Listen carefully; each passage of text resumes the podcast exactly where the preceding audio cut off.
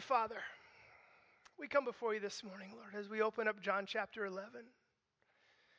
And as we look at this story of Lazarus and Mary and Martha and their interactions with you, we pray that you would speak to our hearts, Lord, and that you would reveal yourself today.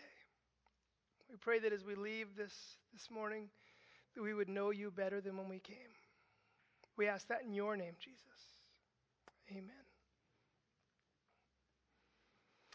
C.S. Lewis famously said, Pain is God's megaphone to rouse a deaf world. Let me read that again. Pain is God's megaphone to rouse a deaf world. And so this morning we're going to be looking at pain in the lives of some of Jesus' followers and examining what the Lord does with that pain and how he uses it for his glory how he takes that pain and he and he repurposes it and he recycles it and he uses it for something beautiful it says in chapter 11 verse 1 now a certain man was ill lazarus of bethany the village of Mary and her sister Martha. And so we don't know a lot about this family, Lazarus and Mary and Martha. We know a few things. We see that they're from Bethany. Bethany was a small town that was a couple miles outside of Jerusalem. We know that Mary and Martha and Lazarus, they were, they were very devoted, very early followers of Jesus. We see through the text that they were a family of at least moderate financial means. Maybe they weren't rich, but they had at least a degree of, of influence and money. They probably, and we know that partly because, you know, they're all camped out at this house, but also when Lazarus dies, that's sort of a spoiler alert, I guess. We're going to get to that in a little while. Lazarus dies, if you didn't know. But um, when he dies, all the, the rulers, the Jews, it says, come to visit. All right, and they didn't just go visit just anybody who died, but because they were a prominent family, he was a, a person of some social and and or political import, right? They came to visit him. We um we know that they were very close to Jesus personally. Only three people in John's gospel are mentioned by name as people whom Jesus loved. And that was Lazarus, Martha, and Mary. And then John, of course, refers to himself as the disciple whom Jesus loved. But um, only three mentioned by name. And so it says in verse 2 it was Mary who anointed the Lord with ointment and wiped his feet with her hair, whose brother Lazarus was ill. So is this is the same Mary, John says, who, and this hasn't happened yet. And, and we see that, that John and a lot of the New Testament writers, a lot of writers in Scripture in general, they weren't always super concerned with chronology, right? They're more concerned with telling the story than, than making sure that everything was linear. And, and that's confusing for us. Because we, as modern Western thinkers, we like everything very linear, right? And, and so, like, when we read sometimes through, like, 1st and 2nd Samuel, for example, and you may have experienced this, you're reading through there and, and you see, you know, David has this encounter with King Saul. And then later on down the road, a few chapters later, it seems like David's meeting Saul again for the first time. And you're like, what's going on? Did either Saul have amnesia? Or did the writer have? I mean, it doesn't make sense because we don't think that way. And they weren't necessarily concerned with the timeline as much as they were with, with telling the stories. And so that's kind of what's going on here. He, he's introducing Mary, who is going to do this ointment thing, knowing that people had probably heard about that, even though it hadn't happened yet. And so it says that, I lost my spot there getting to that explanation. So it says, we see that this Mary here, this is the one who anointed Jesus' feet with that spikenard. This is Mary who had, who had wiped Jesus' feet. And this isn't the Mary to be confused with Mary Magdalene. This is a different Mary. So we see here in the picture Jesus' friend Lazarus. He's taken ill. He has a fairly serious affliction, and they were concerned with his, for his life. They were worried that he might die. And so the sisters, verse 3, sent to Jesus, saying, Lord, he whom you love is ill. So I want to kind of note as we start here that there was a, a deep faith in Jesus and a deep faith in his ability to meet their needs in this situation. So the girls, they, they send this message. They send this messenger to Jesus, right? I mean, there were no phones in that day. There were no texts. This was a, this was a manual operation, right? They had to go, and somebody had to go run out there and find Jesus. And we don't know for sure where Jesus is at this time during this text, but apparently he's a good distance away. Apparently it takes at least a day for this guy to find Jesus, even if he already knows where he is. So the guy sets off, he locates Jesus, and he delivers this, this urgent message He whom you love is ill. And it's interesting to me that they don't tell Jesus what to do, they don't even make suggestions. They simply alert the Lord to the situation and trust that He's going to do what needs to be done. And again, again, I think that that speaks to the depth of their relationship with Jesus. It speaks to their trust in Him. So I don't know about you guys, but often when, when hard times come in my life and trials and tribulations, and we take it to the Lord, a lot of times it's, Lord, maybe we can try this. Lord, I think you should probably do this. Lord, maybe can we take this route? And, and we're trying to give the Lord guidance. But we don't see any of that here, do we? It's simply, Jesus, here's the situation. We're desperate, and we're laying this at your feet. Deal with it as you see fit. In Isaiah chapter 40, verse 13, and I like how the New Living Translation renders this verse. It says, Who is able to advise the Spirit of the Lord? Who knows enough to give him advice or teach him? Has the Lord ever needed anyone's advice? Does he need instruction about what is good? Did someone teach him what is right or show him the path of justice? What Isaiah is saying here is look, the Lord doesn't need our advice.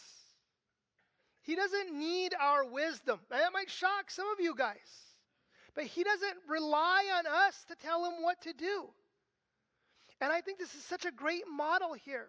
When Mary, they just go and they speak to the Lord honestly. They lay out their issues before him and say, Lord, your will be done. But when Jesus heard it, he said, This illness does not lead to death. It is for the glory of God, so that the Son of God may be glorified through it.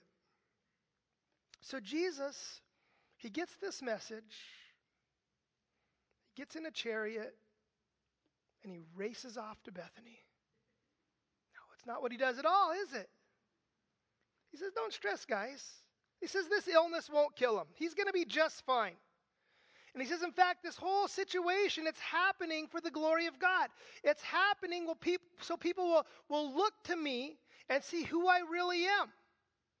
And, and we look at this story, and it reminds me that God's timing here, God's timing always almost, is different than our sense of timing, isn't it? God typically doesn't work when and how we think he should. And it's interesting because we, we know the whole story here, right? We know that Lazarus does indeed succumb to his illnesses, doesn't he? Jesus says, Oh, don't worry about it. This isn't going to lead to death. But it does. He dies. But as we know, it isn't the end of the story, is it? Now, Jesus loved Martha and her sister and Lazarus. So when he heard that Lazarus was ill, he stayed two days longer in the place where he was. You read that, and again, it's like, what? Jesus loved this guy who was on the brink of death. And he loved his sister Mary and his sister Martha. So he hung out for two more days. There's not really, Jesus didn't feel that sense of urgency, it doesn't seem like, did he there? It doesn't seem like the logical action of a person who, who loves you and is desperate to take care of you. My brother, whom we both love, is dying. Come quickly. Well, I love you so deeply that I'm going to hang out for two days and do nothing. And then I'm going to walk another day before I find you. But it's interesting to note at this point, if you kind of count backwards a little bit, though, at this point, Lazarus was already dead. By the time the messenger reached Jesus, Lazarus was already dead, and Jesus knew it. And he hangs out two more days.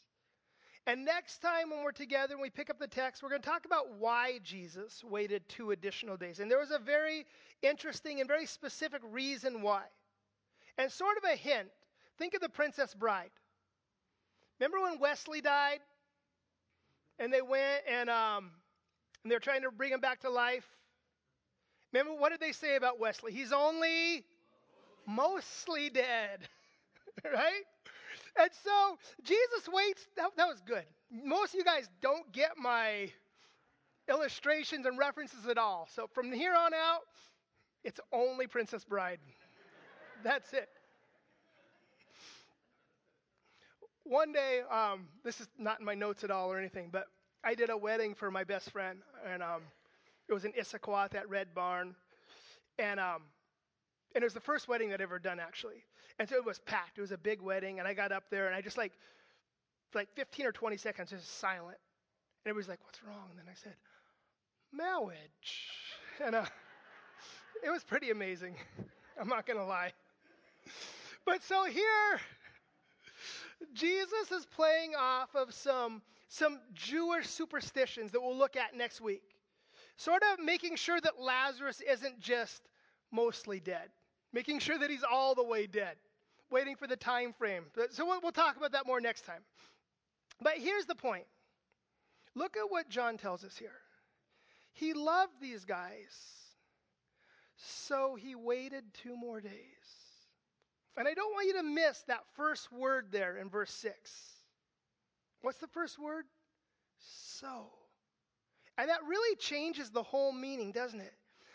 we, we, we can infer and imply from that that it was because Jesus loved them that he waited two more days.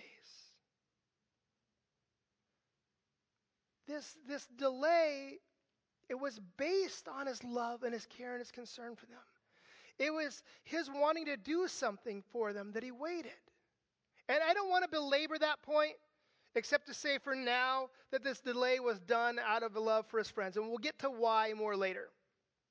We'll see how that love manifests itself. But in verse 7, after this, he said to his disciples, Let us go to Judea again. The disciples said to him, Rabbi, the Jews were just the Jews were just now seeking to stone you, and you are going there again? So after the two days had passed, Jesus says, okay, it's time, guys, let's go. Let's, let's, let's pack up camp and we're going to head back to Judea.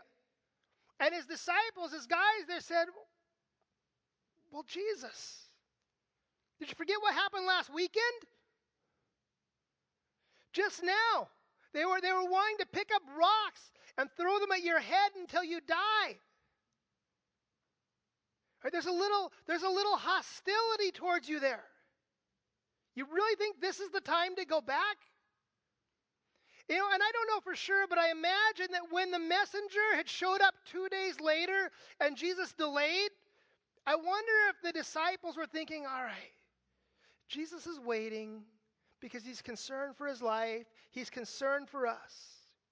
Know, growing up, I had some kind of crazy friends.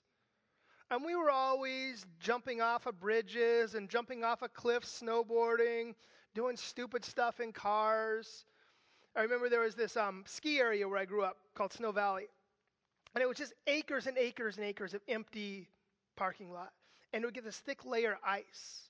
And I had this car at the time. Denise and I'm sure Jen, even probably from Bible college, remember this car. It was an 84 Firebird. Worst car you can imagine in the snow. And so we'd go up there and we'd get going like 30 or 40 and just slam on the brakes and crank the wheel and just see how many times we could whip it around. And, and I remember once Denise and I, when we first got married, I was doing something foolish in the car and I was issued a citation for being a um, public nuisance. and, um, and my wife loves to remind me of that. She, every time anything goes on, well, I'm not the one who is officially a public nuisance. And so I think that in the disciples' mind, Jesus is sort of that guy a little bit. Jesus is the guy who's always engaging in risky behavior. Jesus is the guy who's always risking his life needlessly in their minds, I think. Jesus is the guy who's always taunting the religious authorities and then disappearing right before they can kill him. Right? Here I am, and then whoop, he's gone. And so I think this is kind of how they're viewing Jesus a little bit. And they say, Jesus, are, are you sure this is a good idea? Remember what happened last time we were there? And Jesus answers in verse 9 Are there not 12 hours in the day? If anyone walks in the day, he does not stumble because he sees the light of this world. But if anyone walks in the night, he stumbles because the light is not in him. Just to clarify, I think Jesus knew that there were 24 hours in a day, right? Time was divided differently than how we divide it, right? They, they, there were 12 sections of day and 12 sections of night. And so that's what he's talking about. And he says, look, there's 12 hours of day. And if you go for a walk during the day, there's light out and you can see where you're going. You can avoid the obstacles. There's potholes and there's perils and there's pitfalls, but you can see them and you just walk around them. But if you take that same walk at nighttime, you're going to fall down. You're going to get bumped and bruised and scraped because you can't see. And Jesus is, is making this analogy here, this comparison spiritually. And he says, You have the, the light of the world inside of you, so you can avoid spiritual pitfalls and traps. But if you don't have that light, if you're not filled with the Spirit, you're going to stumble and fall. And I think he's making a reference here to the disciples' lack of faith. He says, You guys are making these mistakes, and you're missing what the Lord's really wanting to do here because you're not trusting and you're walking in darkness. After saying these things, verse 11, he said to them, Our friend Lazarus has fallen asleep, but I must go to awaken him. He says, Lazarus is asleep. He's taking a little nap. I'm just going to go wake him up. And the disciples say to him, Lord, if he has fallen asleep, he will recover. Now, Jesus had spoken of his death, but they thought that he meant taking a rest and sleep. So the disciples say, Look, Lazarus is sleeping. Let the man just get his rest and he'll get better. Jesus, why do you want to go all the way to Bethany to risk your life and ours? He's already on the road to recovery, they say. Let him rest. We'll send him a card. We'll send him a bouquet, and everything's going to be fine. But verse 13, John says that Jesus was referring to Lazarus' death. But the disciples we're thinking of slumber. And those days, sleeping, it could mean sleeping, right?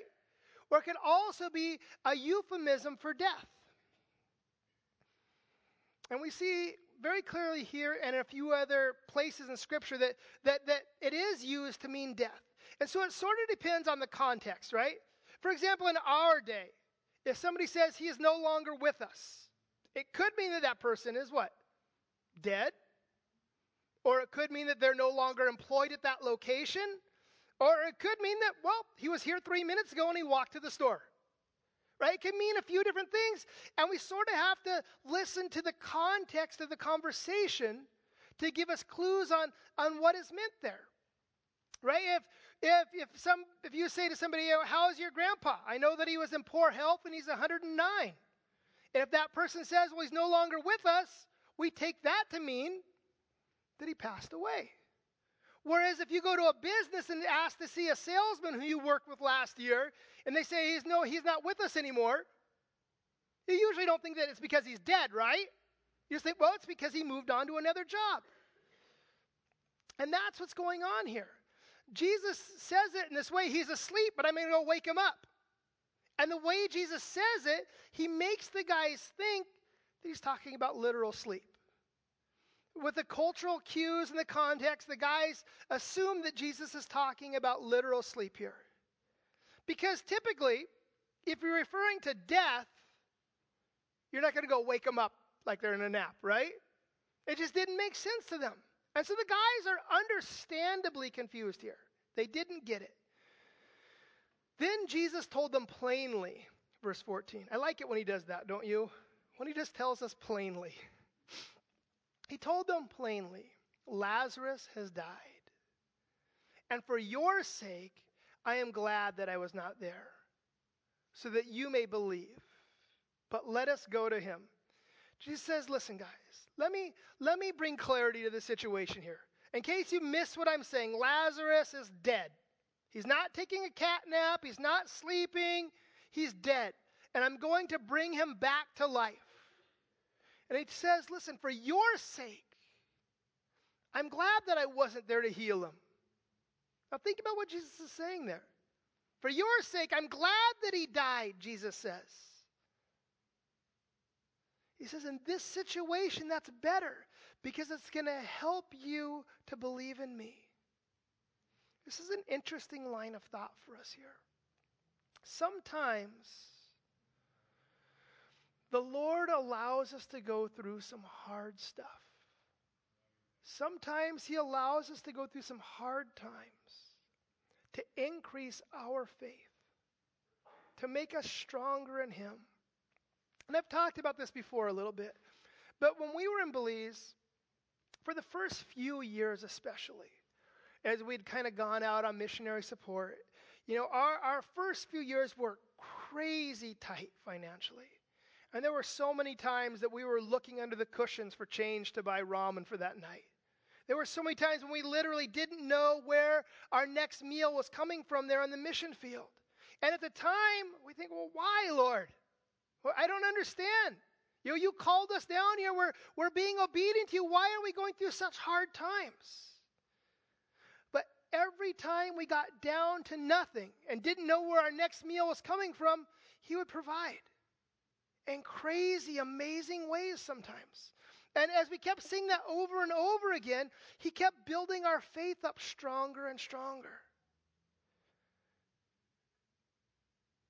In that process of strengthening our faith, it took effort, it took pain, it took difficulties. But in the end, that faith that He built up in us got us through some really difficult times later on down the road. And it kind of seems like that a lot of times. Whatever you're going through now is sort of preparation for the next thing, right? And then whatever you're going through next time is preparation for the next thing. And we kind of see that going on here a little bit. But through all the difficulties that we went through, we, we grew to understand that we could count on the Lord.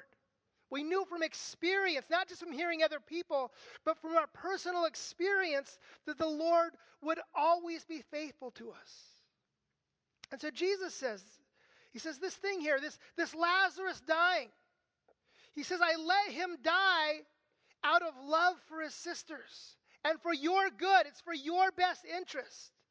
And then He says, All right, so let's go, guys. So, verse 16 Thomas, called the twin, said to his fellow disciples, let us go also, that we may die with him. Sounds like a real fun guy, doesn't he? Thomas here. And what do we how do we how do we usually refer to him? Doubting Thomas. And sort of a side note, poor Thomas. He's always remembered for all eternity for his worst day, isn't he? He's remembered for not believing that Jesus had rose from the dead until he saw it personally. And the truth is, the only reason the other disciples weren't in the exact same shoes as him is because they saw it, right?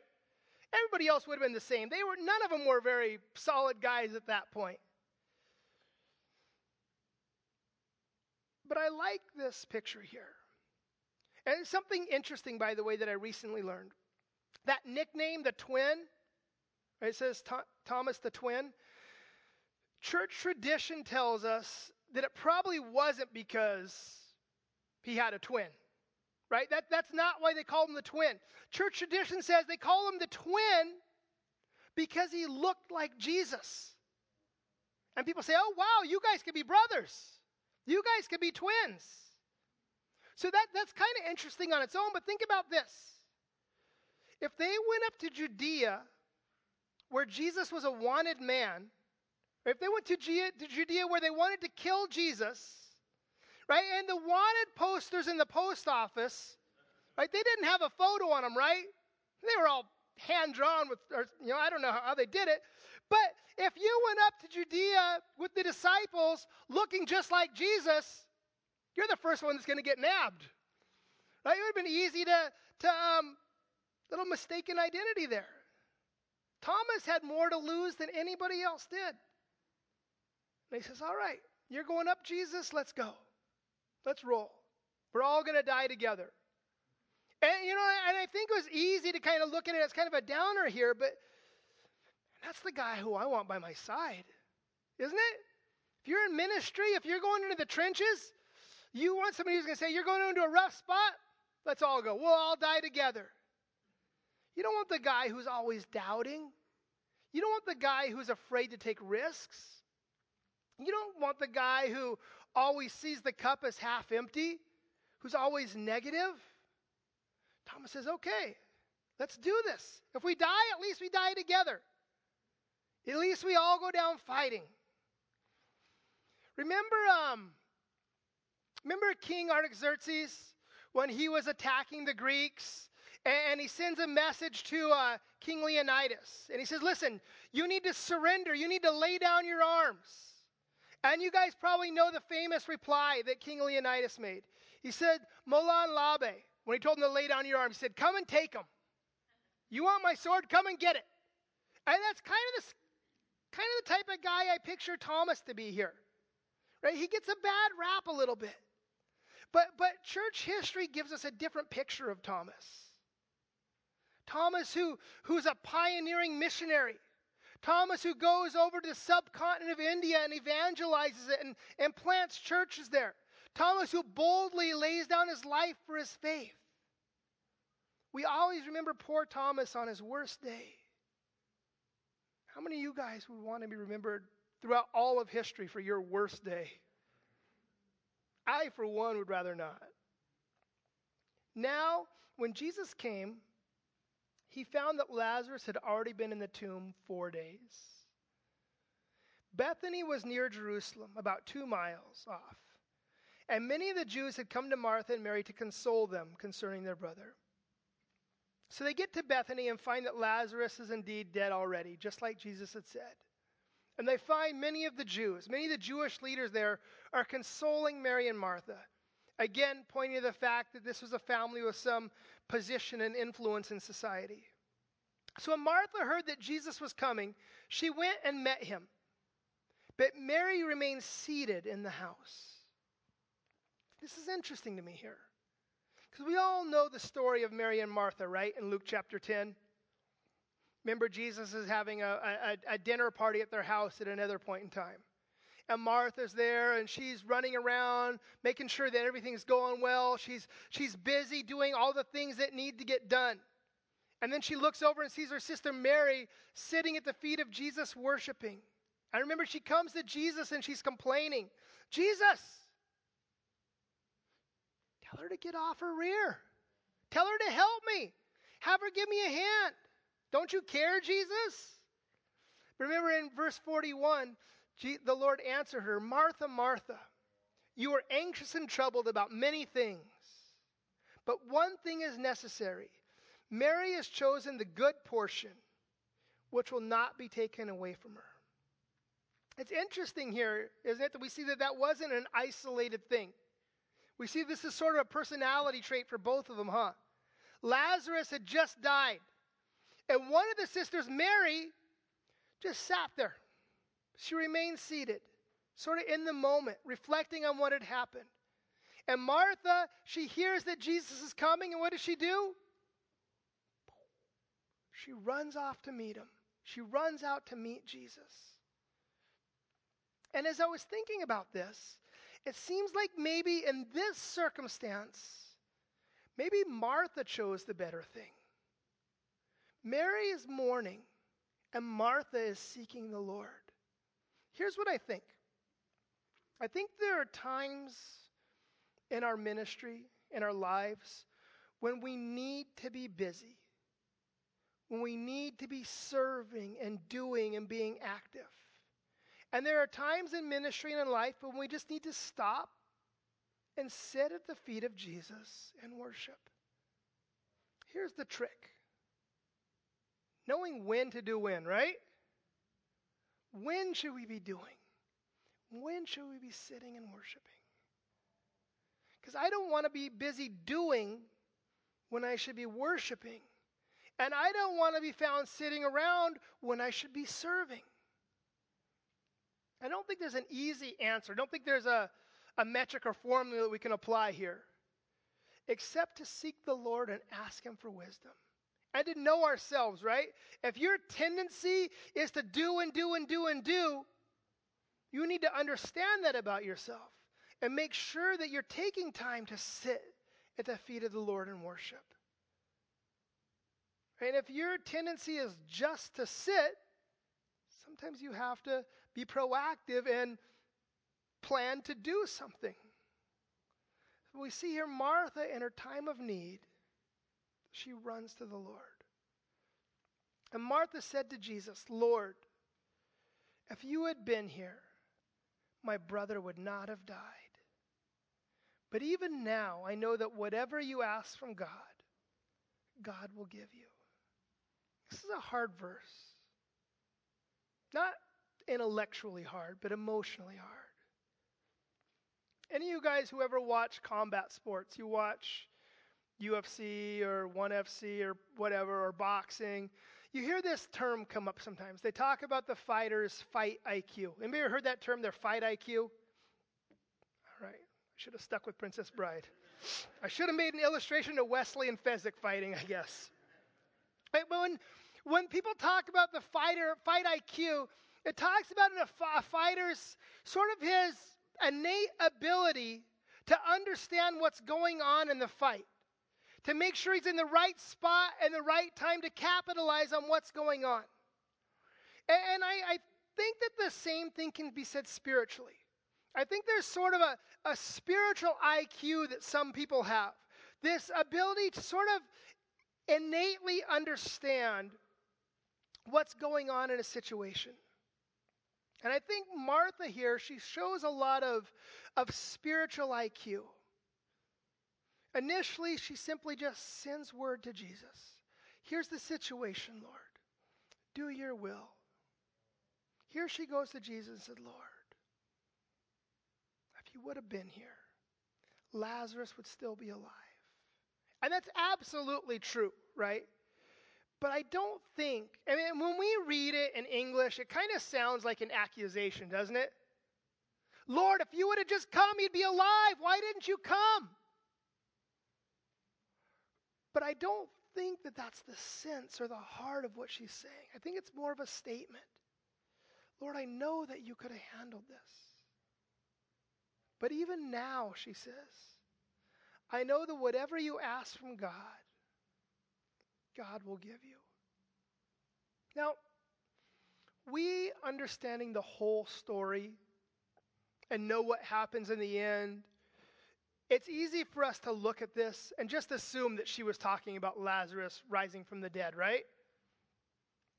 But I don't think that Jesus being, bringing Lazarus back to life was, was even on her radar at that point. I think she's more saying, Lord, I don't understand this. I don't get why you let Lazarus die.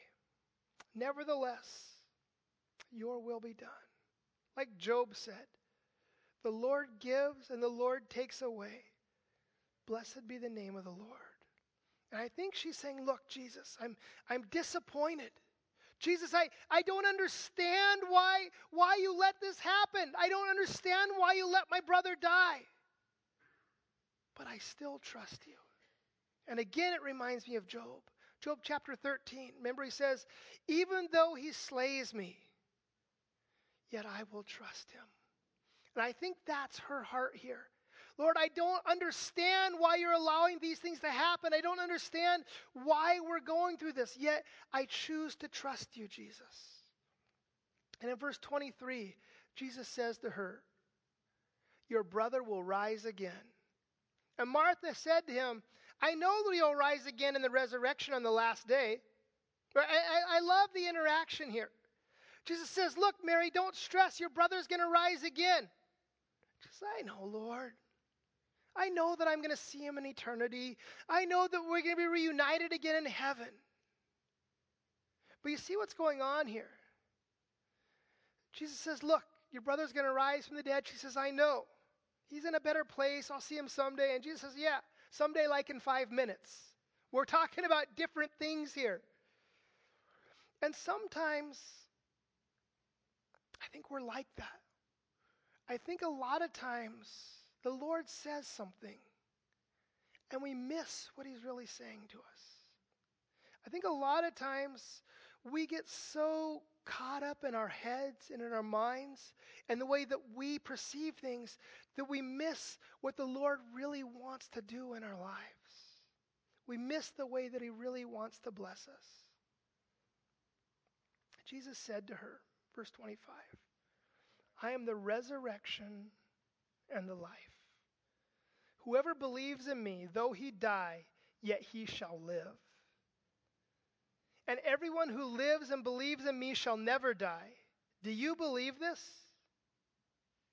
So Jesus says, Your brother is going to rise again. Or she says, I know, on the last day I'll see him again. And then Jesus here, he makes one of the most profound statements, I think, in all of Scripture. He says, I am the resurrection and the life. Jesus says, You're talking about resurrection, you're talking about him coming back to life. He says, You know what? That's me. He says, I'm the one. He says, Believe in me, and even though you die, you will live. He says, Believe in me, you'll never die. And, and, physically, of course, we know that we'll die. But he says, spiritually, you'll never die. You'll live forever. You'll, you'll live into eternity. He says, Look, in me is eternal life. In me, and only through me, will you find life after death. Anyone who believes in me will live. And then he says this Do you believe this, Martha? He lays it out there for her. He explains who he is. And then he says, Do you believe? Do you believe? And she says to him, Yes, Lord. I believe that you are the Christ, the Son of God, who is coming into the world. I'll comment a little bit more on this verse in a minute as we close. But I want to kind of circle back for a second. We talked about that quote in the beginning C.S. Lewis said that pain is God's megaphone to rouse a deaf world. I want to make a couple points. First, God didn't create pain and suffering in this world. We did. And we continue to through our own decisions. And I don't mean you and I individually, but I mean us collectively as humanity. We've, we've created this messed up soul culture and society that we live in. Remember, God, He created perfection there in Eden. He created paradise for His children. And we screwed it up. And you know what? If Adam hadn't done it, you would have. I would have. One of us would have. And all that sin, all that suffering, all the pain and loss, death and disease, it's a direct result of our sin. And again, maybe not your sin personally or my sin personally, although sometimes it is. But whether it's a result of man's sin collectively or your individual sin, oftentimes God uses that pain to get our attention. Right? When you touch a hot pan, what do you do? Oh, you pull back your hand. That pain, it alerts you of danger, doesn't it? Sometimes God allows pain and suffering into our lives to help us, to alert us of the danger of eternity without Him. He uses pain and suffering to draw our eyes to Him, to remind us of the reality of the dangers of hell. Sometimes suffering happens because we live in a broken, sinful world that we created for ourselves. But sometimes suffering is God's way of getting our attention. You say, wow, that doesn't, that doesn't seem very nice. Well, here's the thing. And I don't know about you guys, but myself. I have a tendency that when life is going good, I'm a lot less likely to desperately seek the face of God. When I'm content and happy, and my wife likes me, and I've got money to pay my bills, and nobody's sick, I don't always realize that desperation. It doesn't change, I just lose sight of it. But the Lord allows in a little suffering. All of a sudden, I'm curled up in the fetal position, right? Calling on the name of the Lord. And, how many of us first came to Christ through some personal tragedy or difficulty that we went through? And in that sense, it's God's mercy and love that causes him to allow suffering into our lives, to redirect us back to him. And we need to remember that God, and I don't mean to say that God doesn't care about your personal comfort, but he's far more concerned with your eternal destination than he is with your personal comfort. And if he has to cause you a little discomfort right now, to save you from hell, he will gladly do that. He'll gladly allow a little suffering or discomfort if it's going to save you from an eternity of separation from Him. The second thing I want to notice between the day that Lazarus died and Jesus showed up and resurrected him. Right? There's a four day period there. And I imagine that during that four day period, his family could not see how God was going to be glorified. They didn't understand what was going on. And I think that a lot of us, are maybe at that point today, we're stuck in those four days Right? We're in the midst of suffering and we're not understanding what's going on. We don't understand how the things that we're going through now are going to be used for God's glory in our lives. And I want to encourage you don't give up, don't lose hope. Because resurrection will bring it all to light. I want to encourage you to wait on the Lord. And in time, He will reveal Himself and His wisdom and His plan. And sometimes that happens in this side of eternity.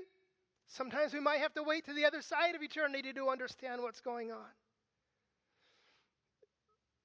But because of past experience, we can trust the Lord and trust that He is in control and that He is indeed working all things together for good for those who love Him and are called according to His purposes. And here's the thing I heard this somewhere, and I don't remember where, and I'm probably not even quoting it exactly right. But it says that omnipotence and omniscience can afford to wait. And I like that thought. If you're all powerful and all knowing, if you have if you know the outcome and have the power to change it, there's no rush, is there? You can take all the time you need. Right? Jesus appeared to be four days late, didn't he? But in the spiritual world, he was right on time. He was right when and where he was supposed to be. Is there suffering going on in your life right now? Are you really going through it right now? Let me ask you this what do you think the Lord might be wanting to teach you through it? What do you think the Lord is trying to show you in the midst of that suffering? And maybe you don't know the Lord this morning. Maybe you find yourself here this morning and you're hurting and you're suffering. And that might be exactly why you're here. It may well be that the Lord is using that to get your attention because He wants to save you, because He wants to show you His, his lavish grace and mercy and love. And sometimes the Lord has to take us to the point where we can't do anything else on our own so that we'll turn to Him so that we'll realize our need and our desperation for Him. Remember in verse 25, Jesus says to Martha, I am the resurrection and the life. Whoever believes in me, though he die, he shall live. And whoever be- lives and believes in me shall never die. Do you believe this? And Jesus is asking some of us the same thing this morning, the same question. Joel, do you believe this? Each one of us, do you believe this? Do you believe only through Jesus Christ can we find real life, eternal life? Do you believe that? Hopefully, like Martha, you can say, Yes, Lord. I believe that you are the Christ. You are the resurrection and the life.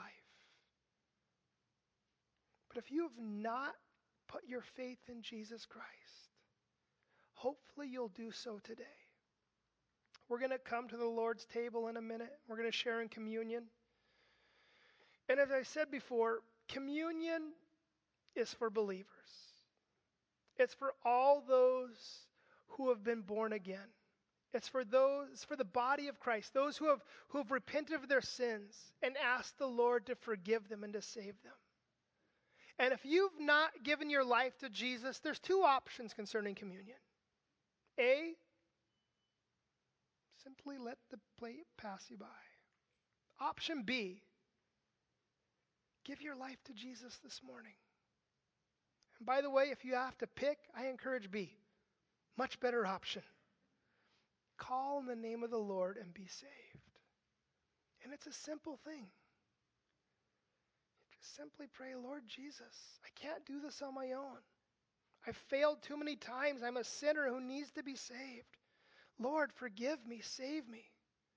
And, that's not the exact verbatim, right? But just call out to the name of the Lord. Put your faith and hope in Him. And you know what? It really is that simple. And after you do that, as we pass around the communion plate, partake with us. After communion, come up and pray with us. But give your life to the Lord Jesus Christ. Get on the right track. Heavenly Father, we love you, Lord. We're so grateful for who you are. We're so grateful for just how, how deep your word is. And how we can read it so many times and always just continue to get fed and learn something new, Lord. And more than all those things, we're so deeply grateful that, that you love us and that you always have our best interests at heart, Lord. And that you always do things to, just to further who we are in you. And I just pray for anyone here who doesn't know you this morning, Lord, that you would just break their hearts, that you would draw them unto yourself. We pray that in your name, Jesus.